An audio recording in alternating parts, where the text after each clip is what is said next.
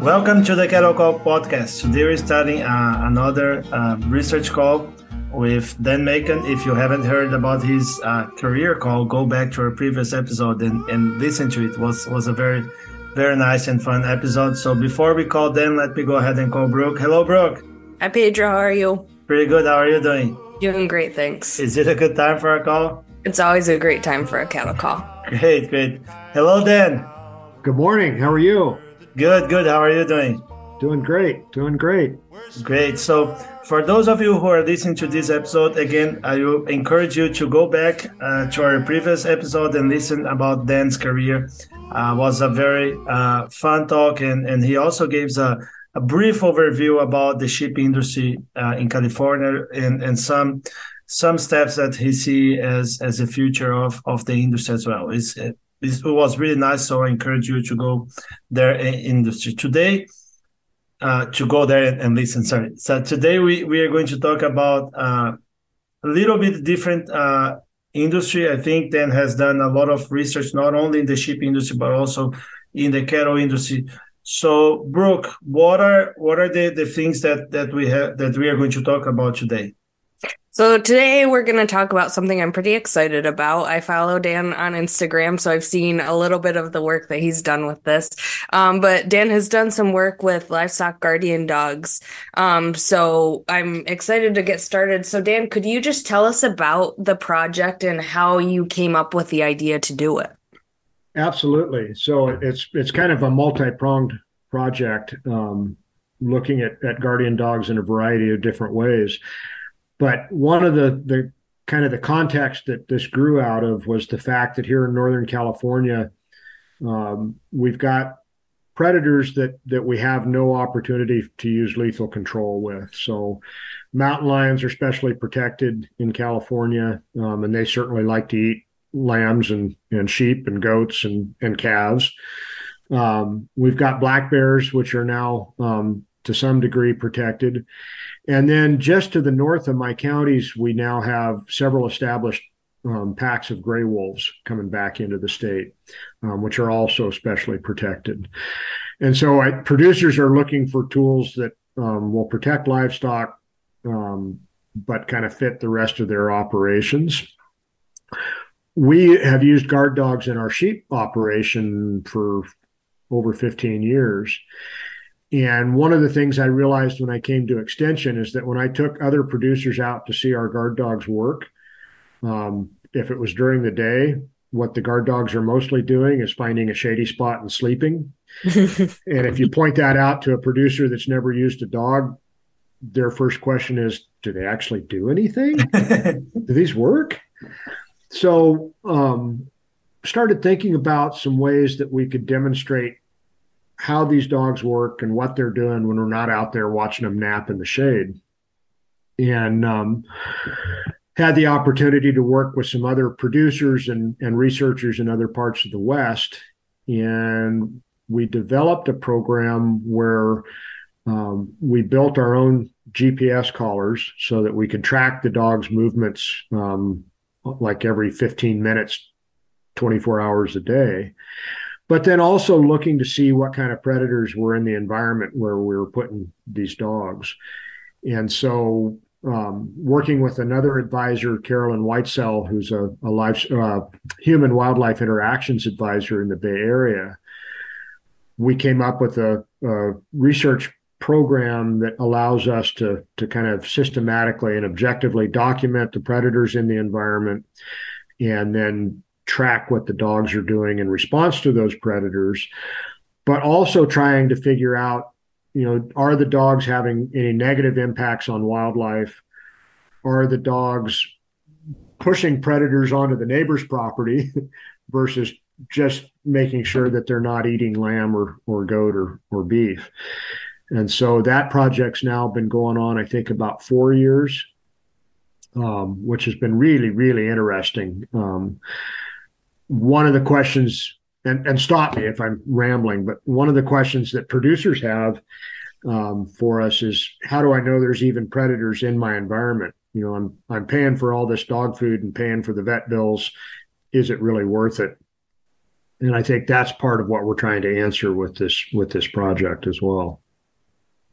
It's really really interesting and I think a really prevalent issue that people are seeing. So I think something this information that's going to be really valuable to people. Um so you said this has been going on for about 4 years. Do you have any results that you could share with us that you've seen in those 4 years?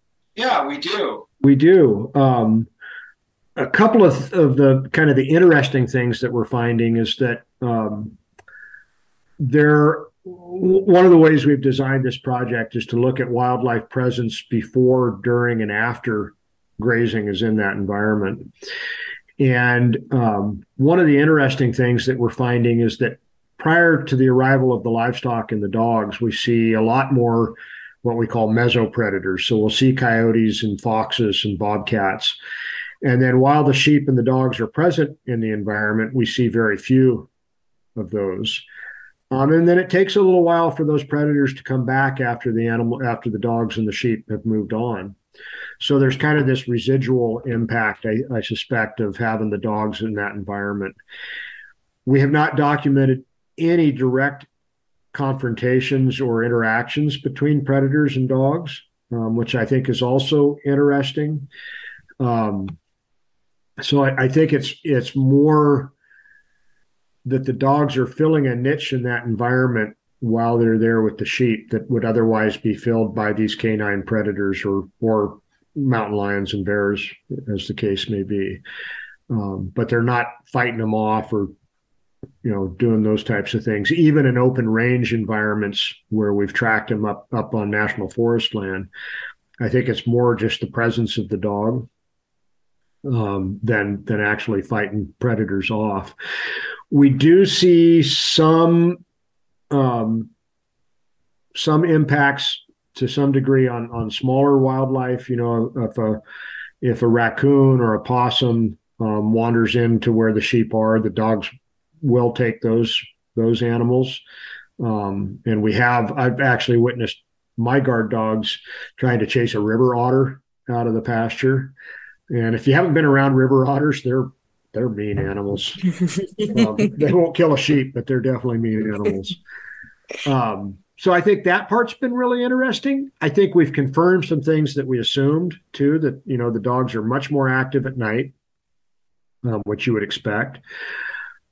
But we've also found, um, and this is in particular with an open range flock up in the mountains, that um, this particular band of sheep, about 1,200 sheep, had two dogs with it, and one dog was would patrol much more widely during the day and come back and stay with the sheep at night, and the other dog would patrol more widely at night and come back to the sheep during the day.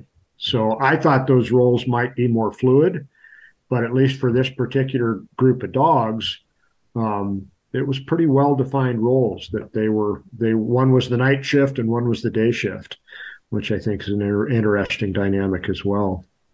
No that's that's nice. One one couple questions. I was taking notes here and I, I i, don't know anything about guardian dogs. So the questions that uh, i assume people who are listening are the same but like the the, the questions that i have is when you talk about a guardian dog are you thinking about a specific breed? And how how to choose a good guardian dog uh and like is is there like okay this for this specific region i like this breed or whatever. How how do you take the decision? great question. Um there are specific breeds um in in this country most of the breeds are what we call big white dogs um, so a lot of a lot of folks have heard of Great Pyrenees, which is is one of the breeds that we use. Um, the other breeds are they're all from from Asia or Southern Europe. Um, so the other breeds that are common here in California are Akbash, which are dogs from Turkey, um, Maremmas, which are from Italy, um, Anatolian Shepherds, which are also from Turkey, and then we're seeing some new breeds, um, Kangals, which are a Turkish dog, um, Transmontanos, which are from Portugal, um, and Karakachans, which I think are from Bulgaria, somewhere southern Eastern Europe. Uh, but they're all specific breeds, and they've been selected over thousands of years um, to be trustworthy with livestock. Um, they don't have typically don't have much prey drive, and so they're not they're not hunting dogs. They I think they think of themselves as sheep that happen to have big teeth. Um, and I think in selecting a dog, just like with any any kind of working breed dog, it's really important to select puppies from a working environment. That there are there are pet Pyrenees and they're great. They can be great pets, but that's not the genetics that I'm looking for as a sheep producer. So I want I want a puppy where I can see its parents working and where the puppy was whelped where it can smell and hear livestock before its eyes are open. I want it to be comfortable in that environment and and kind of seeking that environment. Um, and I, you know, there's some things that we can do to kind of test a potential pup. Um, if you roll a ball by a border collie pup, they're probably going to chase the ball. If you roll a ball by a guard dog pup, they should ignore it because they don't have that prey drive that a, a hunt a, a, dog that's herding or hunting would have. Um, and and you know, like with most pups, you you don't want the pup that's always hanging in the back in a litter, but you also probably don't want the pup that as soon as you come in runs up and jumps on you. You want that one that's kind of checking you out, not afraid of you, but but not wanting to be with people all the time too. That's nice. I remember when I was younger, my dad had some sheep back home, and one of the dogs learned how to kill them just for fun. Yeah. And and then like he wouldn't he would like just play with them, and suddenly like there were a couple animals dead just because the dog was yeah. playing with them, and and that turned up in being a bad that's that's not an ideal situation. no. no. Uh, one one last question that I have here is um, we talk about like uh, kind of how to select a dog, but how many dogs should I have? And like, is it's the size of the herd or is the size of the farm? Like, is is there a magic number? Probably not, but like a goal number that that we should think about. I'm going to give you the classic cooperative extension answer. Okay. it, it, depends. It depends. No, that's a that's a great question, and lots of folks have that question, and it it really does depend on a variety of factors. Um, you know, how complex is the habitat that you're operating in? Um, and so, if there's lots of cover for predators and, and lots of predators on the landscape, you probably need more dogs than you would on the alfalfa in the Imperial Valley, right? Different different environment. Part of it has to do with the relationship between the production calendar that that producer is operating with and the time of year that the predators are dealing with. So, for example, um, we lamb our operation, we lamb in late February and March.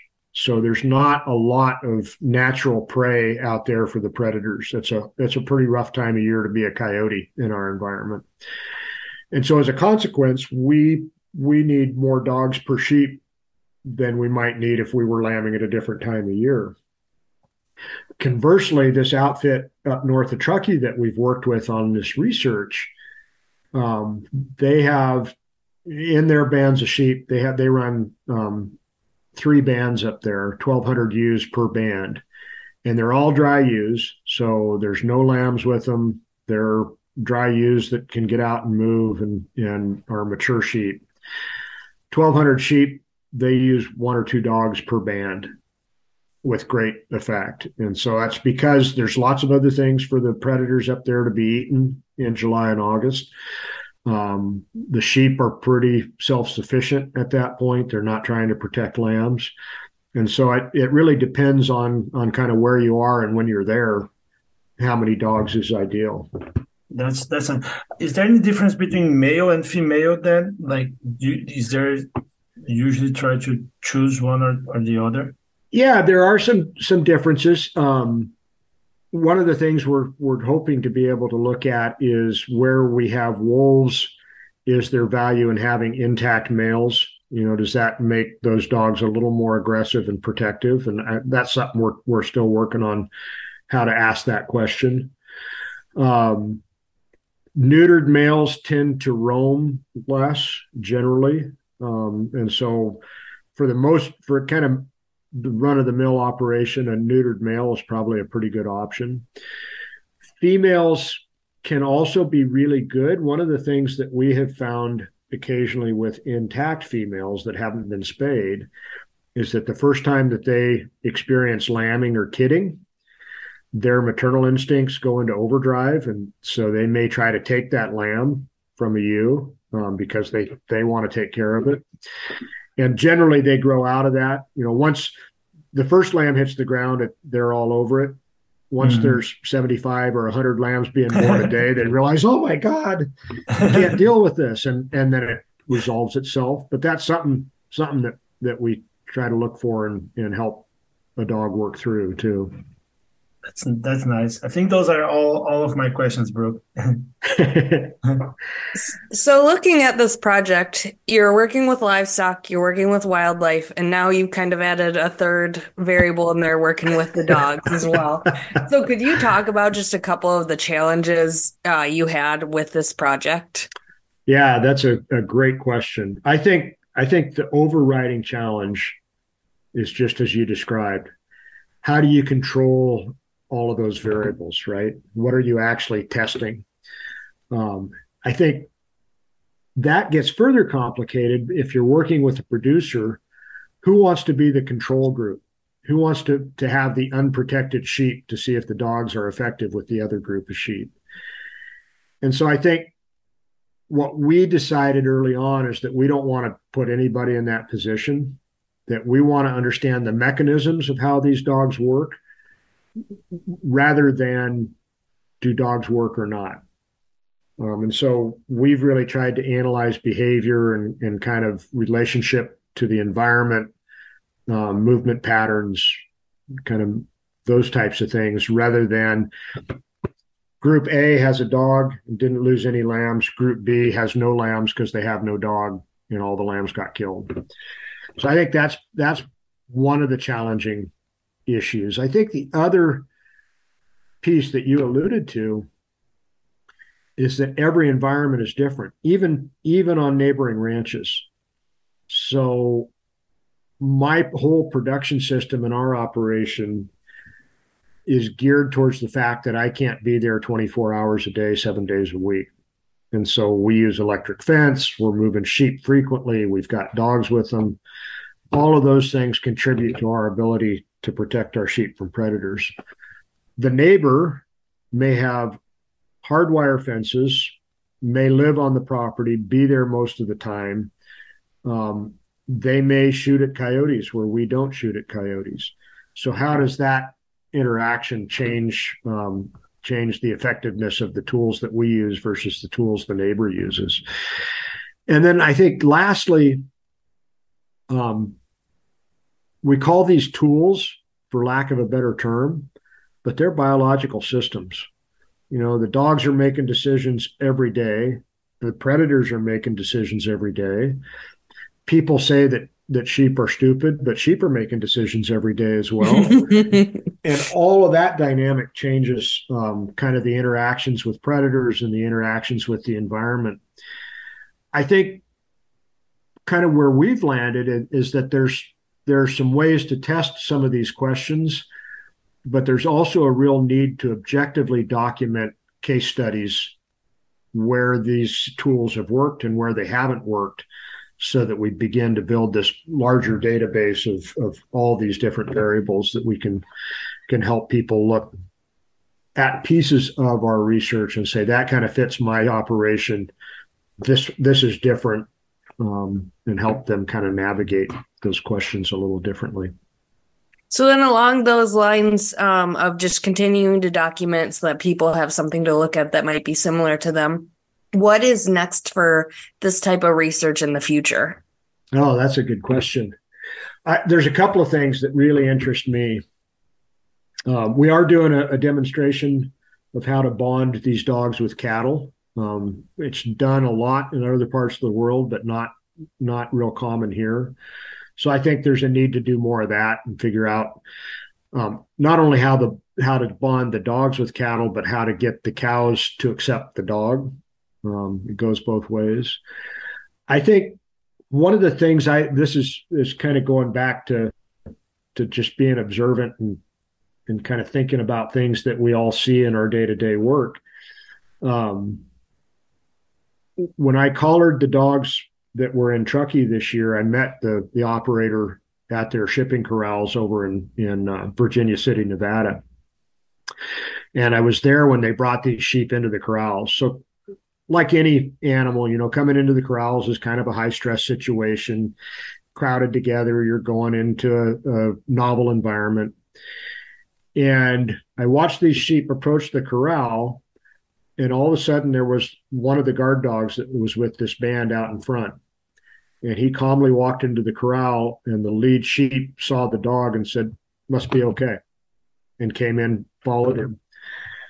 One of the things i think would be really interesting to do is to measure stress levels in protected flocks versus unprotected flocks and relate that to grazing behavior my my theory is that sheep that are with a dog are going to go into area range areas to graze that they wouldn't go to otherwise. And so i think relating the dogs to kind of grazing efficiency and efficient use of our resources um, would be a really interesting question to try to address that's great. Thank you. I, that's a really exciting project, and I look forward to seeing all of the work you guys are doing on Instagram and reading about it later. that, that, that's really good. What I was just like, Dan was talking about this thing about sheep, and and I, I there are a lot of interest in growing in, on virtual fencing and things like that. Yeah, I was just thinking, should we also look uh, like using dogs as our virtual fencing or things like that, so they could take the take the sheep to places that they wouldn't go and maybe even keep them there yeah. for, for a, a, time so they can graze there. That's that's nice. Uh, yeah so brooke any any final question anything? Nope that was it for me. Great. Then any any final uh, message on this topic?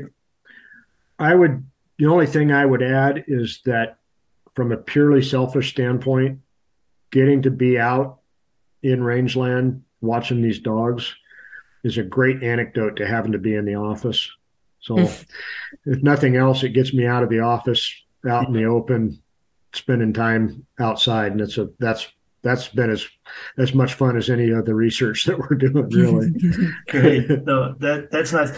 Then, uh, last thing, if our listeners are interested in learning more about this, is there any like you in the previous episode you mentioned about your Twitter, your Instagram group just mentioned. Can you just tell us again how to find more about your work and perhaps something on on these uh, guardian dog studies that you guys are, are currently doing?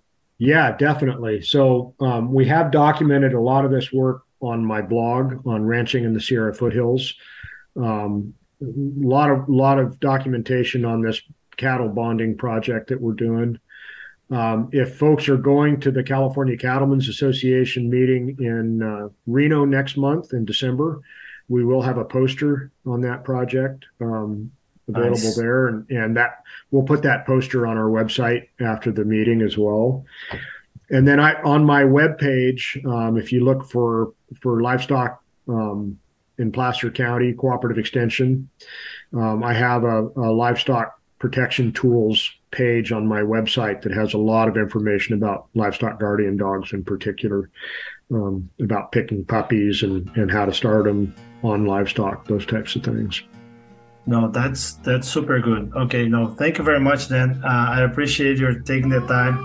We'll leave all of this information in the description of, of this episode if our listener wants to to reach out to you and, and learn more about this. So thank you very much. Thank you to, to our listener for listening to us. And remember, it's always a good time for a kettle and also a sheep call. Thank